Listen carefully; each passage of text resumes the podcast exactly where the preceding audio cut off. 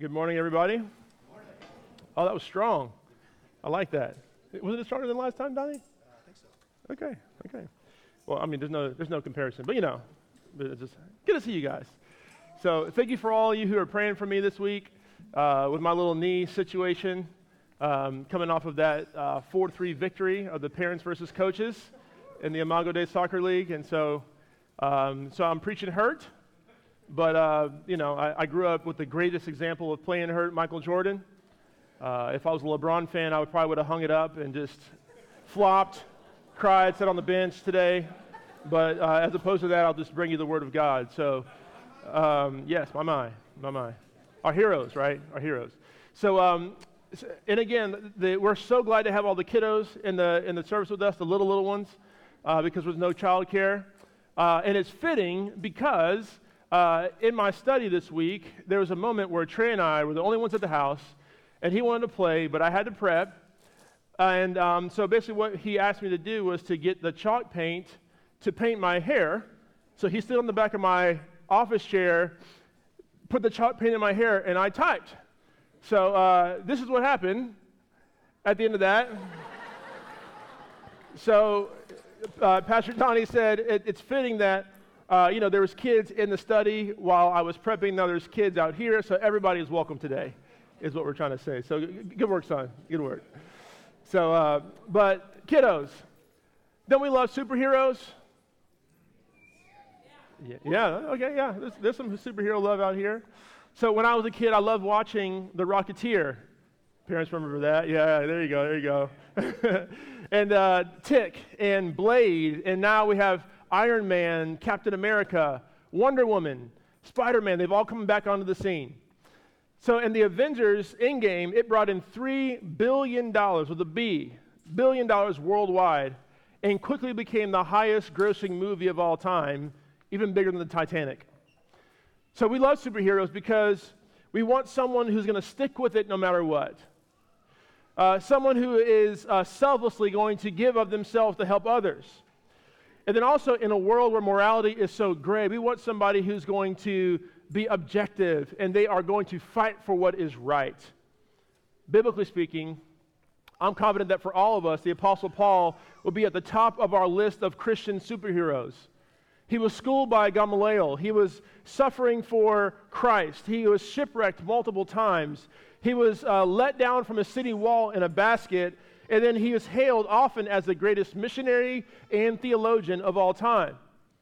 But despite all of this, in today's text, we were reminded that Paul is no super Christian. He's a regular guy. And at times, he too gets discouraged. And so, on Paul's second missionary journey, he faced roadblocks and persecution, unlike his first. And so now we come to uh, Paul limping into Corinth, and now he is going to be encountered with even more hostility. And Paul himself said in 1 Corinthians 2, verse 3, he says, He admitted, I, I came to Corinth in weakness and with great fear and trembling. And so, ultimately, unfortunately, superheroes, they don't exist. Neither do super Christians, including the Apostle Paul. There's only one super anything, and that's Jesus.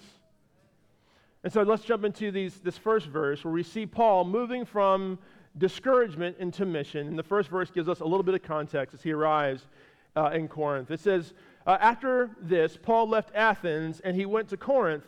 So these, this first verse provides us with a little bit of context for the following verses, uh, a moment of reflection on our own culture, and also, thirdly, it gives us a glimpse into Paul's missionary strategy. So, first, for the context. So, Paul arrives in Corinth from Athens. And last week we talked about how Athens was the intellectual center of the world. And so now he leaves Athens, he comes to Corinth. And in Athens, we know that the sin that was primary there was a sin of the mind. And now we see in Corinth, it's a primary, primarily sin of the flesh, especially primarily sexually. And so the, the, the, uh, the, the temple of Aphrodite, the goddess of love, sat on a hill 1,900 feet above the, the city. And the temple prostitutes, they regularly descended the hill to worship the goddess by fornicating with people in the city. And so this was all compounded by the fact that Corinth was the uh, economic center or commercial center of the region. And folks would come there in droves for work because it was a trading hub, but they would also participate in the wickedness that was there. So this gives us a moment to reflect. So this is a perfect storm for sin to blossom. You have sexually, sexual immorality that was considered noble and righteous. So, in other words, they called good evil and evil good. And they have prostitutes in abundance. And then also, there's a bunch of people who are far from home, far from their, their moral accountability structures, who are then just jumping headlong into this madness. Corinth, in many ways, reminds me of Amsterdam's infamous red light district. And then more and more like our country, who as a whole is taking on the mantra of Sin City, which is whatever happens in Vegas stays in Vegas. But we know this is not true. Our sin, it changes us. Our actions, they drive us either towards or away from God. Our sin changes our appetites. Our rebellious actions grieve the Spirit of God. And our actions, they leave real physical, emotional, psychological effects on us. No wonder why we're a society that's so broken, destroying ourselves over our thirst for sexual pleasure. Be on your guard. We don't want to be like the, the, the, the, the frog in the kettle having the, the cultural heat turned up on us, and before we know it, we're cooked. So we have to be vigilant. This stuff happens slowly. You drift slowly, so keep watch. Stay vigilant. There's an adversary who's out to destroy you. So, also in this first verse, we get a bit of uh, Paul's strategy. In this chapter and in the previous, Paul takes his, uh, his missionary efforts to very important cities. And so, if those cities are transformed, Paul says everything downstream from it will benefit. So, this remains true today. Whatever happens in Los Angeles, in New York, in Atlanta, in Dallas, it impacts everywhere else around it. And so Christians, uh, including me, are prone to be discouraged and grab about how bad the culture has gotten around us.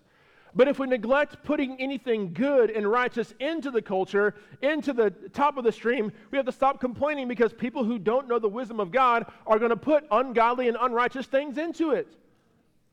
And so this is what, this is what Paul helps us do. His example is one that says, get farther up the cultural stream and dump everything of the gospel of righteousness, of Christian virtue into it, and that's how we're going to change the country. And so in verse 1, Paul arrives in Corinth. And now let's move to the next three verses that, that talks about how God begins to encourage this exhausted apostle. So, verse 2 And he found a Jew named Aquila, a native of Pontus, recently come from Italy with his wife Priscilla, because Claudius had commanded all the Jews to leave Rome. And he went to see them, and because he was of the same trade, he stayed with them and worked, for they were tent makers by trade. And he reasoned in the synagogue every Sabbath and tried to persuade Jews and Greeks. So, uh, uh try, period. and when Silas and Timothy arrived from Macedonia, Paul was occupied with the word testifying to the Jews that the Christ was Jesus. And so these verses, they overview the blessing of gospel partnership. And so, as I mentioned in the introduction, Paul, he was here in Corinth, but he was very discouraged. And so he is no doubt a strong and brave and zealous man, but it didn't mean that he was without emotions. It's important for us to see exactly what the Lord provided for Paul when he was discouraged. It wasn't a, uh, a vacation to the tropics, although that would be really nice. It wasn't a gaming spree. It wasn't uh, a large amounts of money, riches, and wealth. God gave Paul friends. So when he was weak, when we're weak, we can never underestimate the power of loving community. Nobody is a Lone Ranger Christian. And so if you're pursuing your faith solo, that's not a sign of strength, it's a sign of folly. And so let's take a look at who God sent to Paul. Remember, this is the Apostle Paul who wrote several books of the New Testament. He was schooled by the best and the brightest. He was one of the most powerful intellectuals of his day. And when he was weak, God didn't send him his intellectual equal, his social equal. What he sent him was somebody who was equal to him in Christ. You guys see that? Any, any Christian can encourage another Christian in the Lord. And that's such good news. And so, someone who is, uh, I mean, I, I, think, I think we often underestimate our ability there. So, I just want to stop and pause to remind you of how we can encourage each other to continue to strive, even in our disappointment. So, who is Priscilla and Aquila? Well, these are Jewish Christians who recently arrived from Italy as religious refugees. And so, needless to say, Paul wasn't the one, uh, he wasn't alone in his need to be encouraged. Priscilla, Aquila, and Paul, they all came to Corinth and through trials, but the Lord's sovereign hand was still at work. And so I know you, there's some of you guys in the house today who are, uh, who are aspiring to do the Lord's work. But it seems like you hit every roadblock and that you endure a delay after delay when you're trying to serve Jesus. And I, I, can't tell you what God is doing, but what I can tell you is this that the same God who allowed this trio to limp into Corinth is the same God who is sovereignly working all things together for his glory in your life.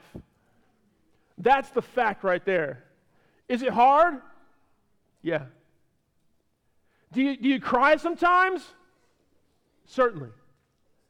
But there is someone who's sovereign, working everything together for his glory and for your good.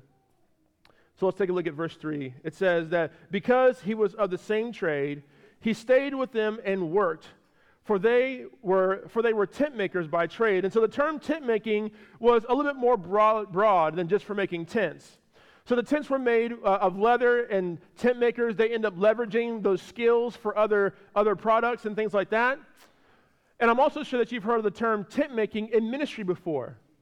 So, this term tent making is often used to refer to those who uh, have uh, resource generating or money making activities, but they're wholly given to gospel ministry and gospel work. Uh, but, but they're doing, but they're not really paid by that Christian service. So, it's important for us to notice that when Paul made tents, he certainly supported himself, but he also leveraged that for the community around him. This was no plan B that Paul was doing this. It was uh, essential to his ministry in Corinth. So we're on solid ground when we say that Paul, he was uh, witnessing to Christ in, uh, as he was uh, working with leather, as he was in the marketplace, and also in the synagogue. And if you're bivocational in ministry right now, remember that you bear witness to Christ when you're shepherding the flock, when you're balancing a spreadsheet, or managing a project. And so, one last little word about work. Have you guys ever noticed that when you're working with somebody side by side, it binds you together?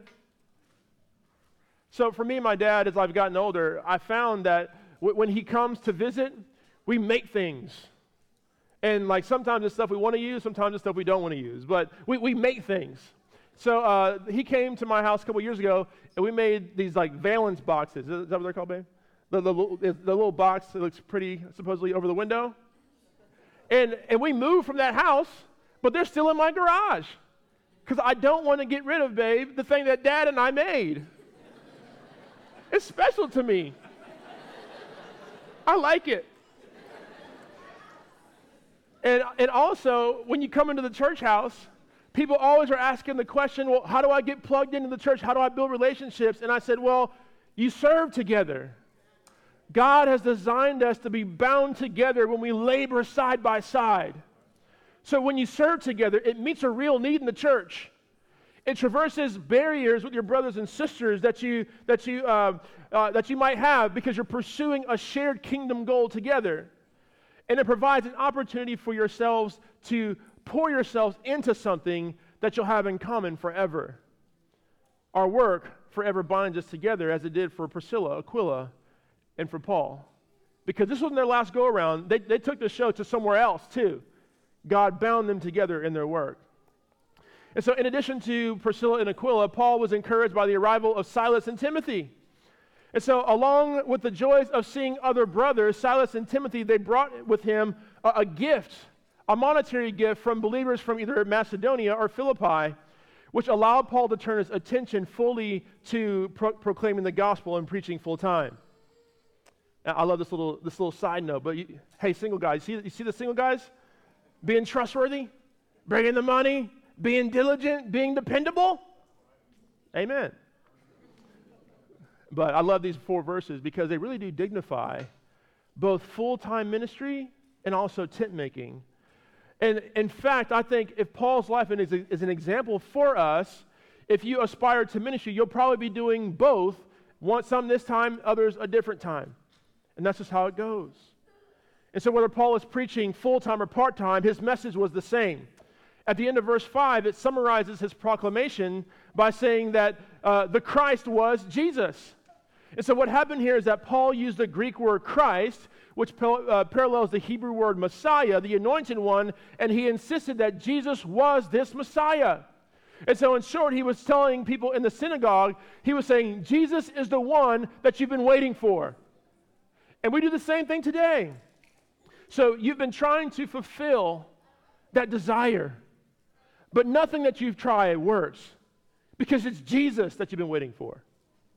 We try to, to, to drown our sorrows, or we try to fix the pain, the thing that's nagging us. We try to escape from it, doing whatever we can. And what we know is that when we come back down from whatever we took, that your problems are still waiting because Jesus is the one who can fix them. There's times when we try to find comfort in bol- bolstering our investment portfolio, but we still always seem a little bit unsure. It's because Jesus is the solid rock that you can stand on. Jesus is the Christ, and He's the one that you have been waiting for.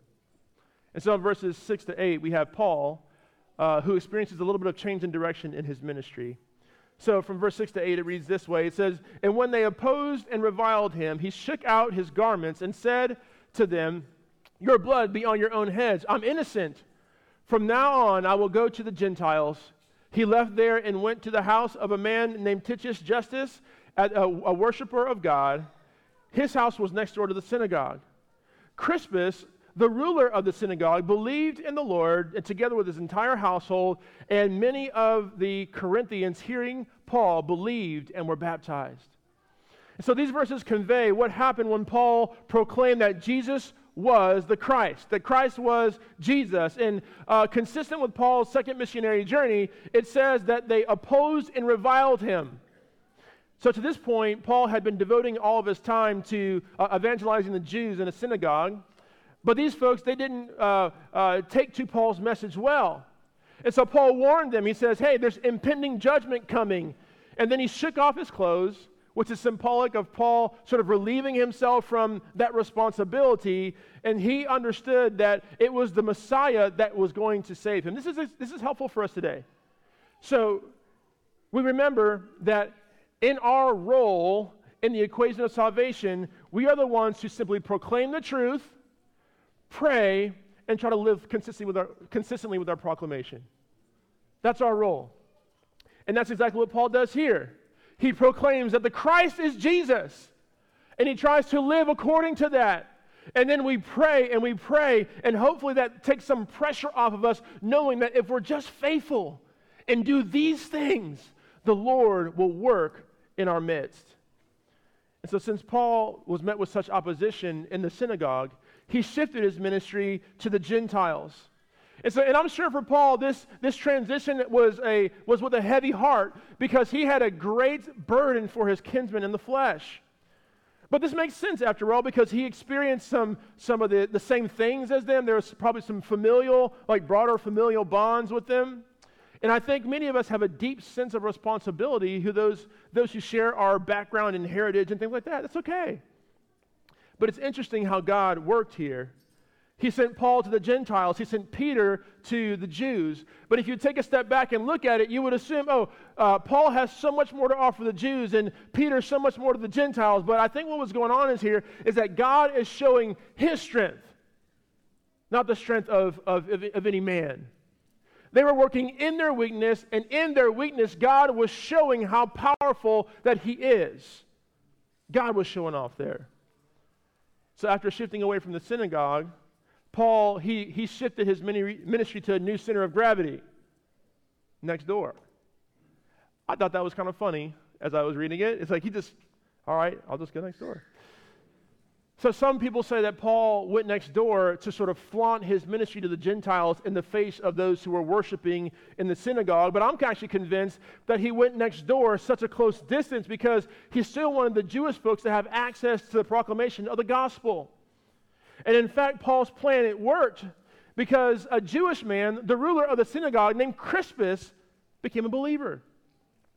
And so in, in verse 8, uh, it says this his entire household, his entire household believed on the Lord Jesus. And so oftentimes because of our, our convictions that are rightly that rightly highlight accepting Christ as our Savior, cultivating a personal relationship with Christ and our ongoing personal repentance, we have uh, trouble sometimes with what the scripture means when it says his entire household. And so I think it's uh, uh, the most appropriate reading for us to understand that his entire household got saved. And so, in, my own sort of experience, I've seen God save entire households as a means of grace. The point was is that uh, a, a, it's a blessing for a new believer to have someone to lean on as they are newly following Christ. I remember years ago, I was an overly zealous seminary student. I was in the city of Amsterdam. It was a Friday night. It was kind of raining a little bit outside. But I was like, you know what? If the city of Amsterdam's not going to read the Bible, I'm going to read the Bible to Amsterdam. You know, again, zealous. I'm sure there was there's Bible readers in Amsterdam, but you know, here I am. You know, uh, 23 and with the Bible. You know, here I here I go. Uh, so I go out there to Dam Square, which is like a, a water dam square, and uh, tell joke. Uh, and and I start reading the Bible to whoever was walking by. It's fantastic. I mean, people would, they would come and they would just listen and they would go. And there's these two guys who come sort of stumbling outside of the red light district. And they were obviously uh, on something that they've taken. Uh, and then, uh, you know, they, they come to me and I'm just reading the Bible and I just look at them and they just stand there listening. And it's unbelievable that they sobered up in the course of two or three minutes. Unreal and they started hearing the word of God. I, I, go to Ephesians chapter 2, read about you are dead in your sins. Now, you know, it's for by grace you're saved through faith. And then, I, and, and, I, and we just started talking for a while, and I just put my Bible, you know, just held it for a little bit, and I just said, so, so like, do you guys believe this stuff? And he's like, well, you know, we've just been going through hard times. My dad just died, one says, and the other one says, I just lost my job, so we wanted to come here and try to escape all that stuff that was at home.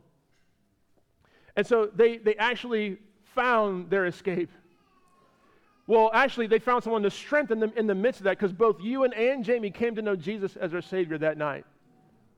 And so then, so I'm so grateful that both Hugh and, and Jamie, believers now, friends since they were in grade school, like kindergarten, are going back to Scotland at that point as believers together. I'm so glad the Lord saved both of them. I'm so glad that they have each other to lean on. I got their email addresses. I sent it off to some IMB folks who I knew were nearby, and they followed up with them over time. And I'm so grateful that they have each other. Uh, Timothy C. Tennent says this He says, Christian conversion is always personal, but it's not necessarily individualistic. It's always personal. You have to make that choice to follow Christ, but it's not necessarily individualistic. We have each other. So this section ends with a declaration that many of the Corinthians, hearing Paul, believed and were baptized. Praise God for Paul's changed plans. He came there to work in the synagogue, but he ended up next door. And as discouraging as I'm sure that was, God was up to something. Uh, Corinthians heard Paul and believed and were baptized.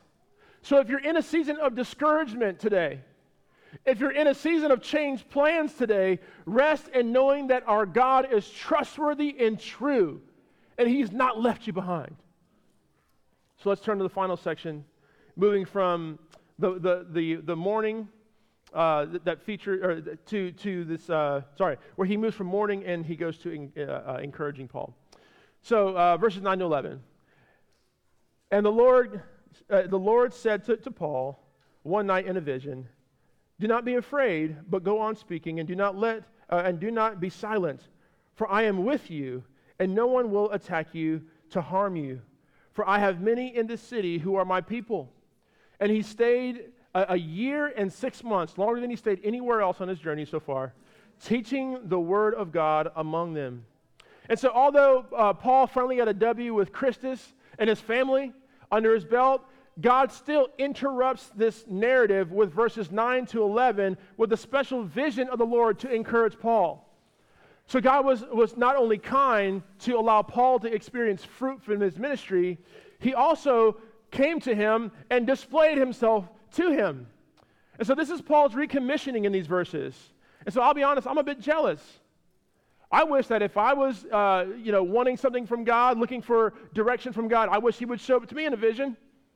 That'd be great. I don't know, a burning bush. He's been doing that before. He's done that before. And so just imagine you, you have a big decision in your life, and then you ask God for direction. You say, God, should I go with this church plant either internationally or domestically? Should I take a certain job? I got two offers. Which one should I take? You know, should I marry this girl? Should, should I move to a certain place? And then he appears to you in a vision and answers your question. That'd be awesome.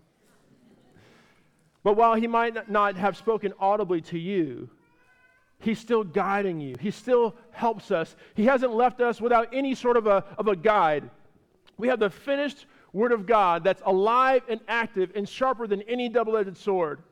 We have the will of God in our hands. It's not a question about what God wants us to do, He's given it to us. He showed us in His Word. And so sometimes we act, we, we act like it's so such a scary thing to take a step for the, the kingdom's sake when the reality is that God has given us the plan here. So we also have the indwelling of the Holy Spirit. Old Testament saints wish they would have had the Holy Spirit with them. So they, the, the Lord used to dwell in a tent that they would move later in the tabernacle, and, but now he dwells in every person who has claimed Christ as Lord. And then lastly, we have the body of Christ that it surrounds us, encourages us, admonishes us, supports us. So, this is such a wonderful thing. So, we can move past discouragement by knowing that God is a good father who still guides his children.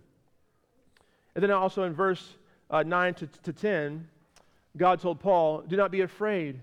But go on speaking and do not be silent, for I am with you, and no one will, uh, will attack you to harm you. And so God gave Paul two promises here. Uh, one of them is a promise of protection. He promises uh, Paul this specifically for his time in Corinth. He's saying, you know what? God is uh, kind enough to protect him in the city, and he's going to depart from there and go somewhere else with the gospel. And then he also promises him his presence. Paul took uh, comfort in knowing that the Lord is near to the brokenhearted, and God promises us Himself, who is love and protection and compassion. And the best thing about this, this promise about uh, presence is that this is the promise He's given everyone who's in Christ. Especially because the Holy Spirit is living in you. And if that's not good news to you today, you need to press into the Lord Jesus more. Taste and see that He is good. Trust that if you pursue Him, he will find that his presence is actually the best thing that he can give to us. This is an amazing promise for us right now. This is an amazing way of God saying, I'm not going to just send you out there into the wolves. I myself will be with you always, as he says in the Great Commission, to the close of the age. So there's several implications that we have from this text. And the first implication is applying this recommissioning to our life. In verse 10, uh, it says, For I have many in this city who are my people. And I'm, I'm aware that this was stated directly to Paul, but I can't help but think in the Raleigh, the Durham, Chapel Hill, Wake Forest, Cary, Apex area, there are people who God has predestined that have yet to claim Christ as Lord. And this is actually a great thing, thinking about God's sovereignty and evangelism, sharing our faith. God has people out there, and we have to share the gospel with them so they can respond. All we have to do is proclaim that Jesus is Lord. Live out that life before them and pray. That's our call. This is what Paul is, is, is, an example of for us. And so there's many people in this city who are God's people. And the second point is uh, for unbelievers, acknowledging that Jesus is the Christ. Follow the example of Crispus and his household today. Follow his example. What's holding you back?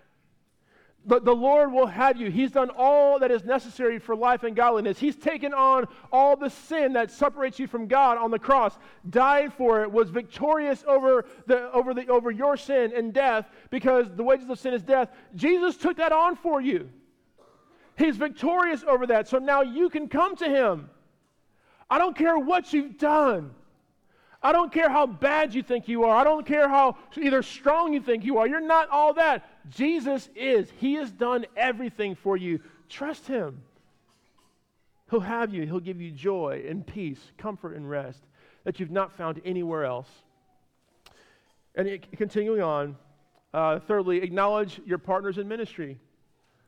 Acknowledge your partners in ministry. I'm sure uh, that there are many people in your life who have been like a partner, like a Priscilla or Aquila, or a Silas or a Timothy to you, that you may not even have recognized that God put them there for that.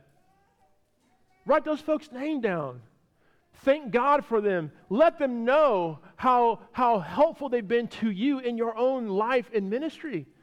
As they've upheld you in times of difficulty and times of discouragement. And then also be vulnerable with those folks because they can't help you and pray for you if you don't, if you don't let them know what's going on in your life. Be vulnerable. Even the Apostle Paul didn't have it all together. And then next, embrace a change of plans.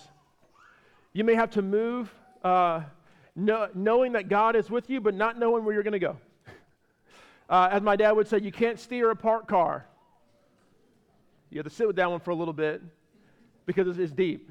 When, when, you know, you think you hit the bottom of it? Oh, it's even deeper. Because if you just sit there turning your wheels, praying, God, should I go this way or should I go that way, but you never move, God can never direct you. So pray, yes. Fast, yes but take a step knowing that God Himself is with you, that He's given you the word, He's given you to, to, uh, others to you to help you along the way. We're not flying blind here. Take a step in faith. Take a step prayed up, full of the Spirit. And the Lord will help you with that. This is good news. If your plans change, that's okay. At least you're going somewhere and God can redirect you. And even in those places where you had to step away from, God is giving you more skills. He's making you more resilient. He's bringing you closer to Himself in the process. And then lastly, receive the Lord's presence. Receive the Lord's presence. Our obedience and, and serving is not just for the good of others. It is, though, but it's also for ourselves. So when we serve others, we are more keenly aware of our own dependence on the Lord's presence in our life and ministry. Has, has anybody ever been there? You stepped into a situation that seemed impossible. What am I going to say? Well, the presence of Almighty God is with you. If you think you, you stepped into a situation, you're over your head, I, I, I, can't, I can't minister here, I don't have what's going on. Well, the presence of God is with you. And so, uh, a long time ago, when I was a, a ministry intern at a church, uh, this is like, you know, kind of facetious, but I asked the pastor like what I should do because a family had a, a member who was hurt, but they asked for me as an intern to come to the hospital. And I asked one of my one of my mentor pastors like, what should I do? He's like, well, don't show up there running your mouth and ruining the whole thing. He said, it's a ministry of presence. Be there. Let the Lord use your, your presence. Yes, speak, but like don't go in there and have to make an apology and apologetic for the problem of evil and all this kind of stuff. Just be there. Receive the Lord's presence. You're dependent on Him. He will use you for His glory, and then also it will show you how much you need the Lord in your life. And so we have a God who is good today. Amen. He is with us. He is with every believer who has a spirit and dwell in them. His presence is with us. He's given us the Word of God and others around us so we, we too can move from discouragement to mission for God's glory. Let's pray. Father, we're grateful that you um, understand that you made us and we're dust. We are those who can't do it all right. We're those who get wounded. We're those who are down. But God, you give us yourself, and we thank you for that. And I, and I pray that this week we would experience that good gift of your presence with us in ways we haven't before. God, I, I do pray that for anyone discouraged in the room, ministering to family members, ministering to uh, their, their coworkers, ministering uh, in this church or in their neighborhood, God, I pray that you would bless them. Encourage them with other brothers and sisters in Christ. Show them that you're still with them. Give them fruit, we ask, because there's many in this city who are your people. And we pray all and thank you in, in this in confidence in your name. Amen.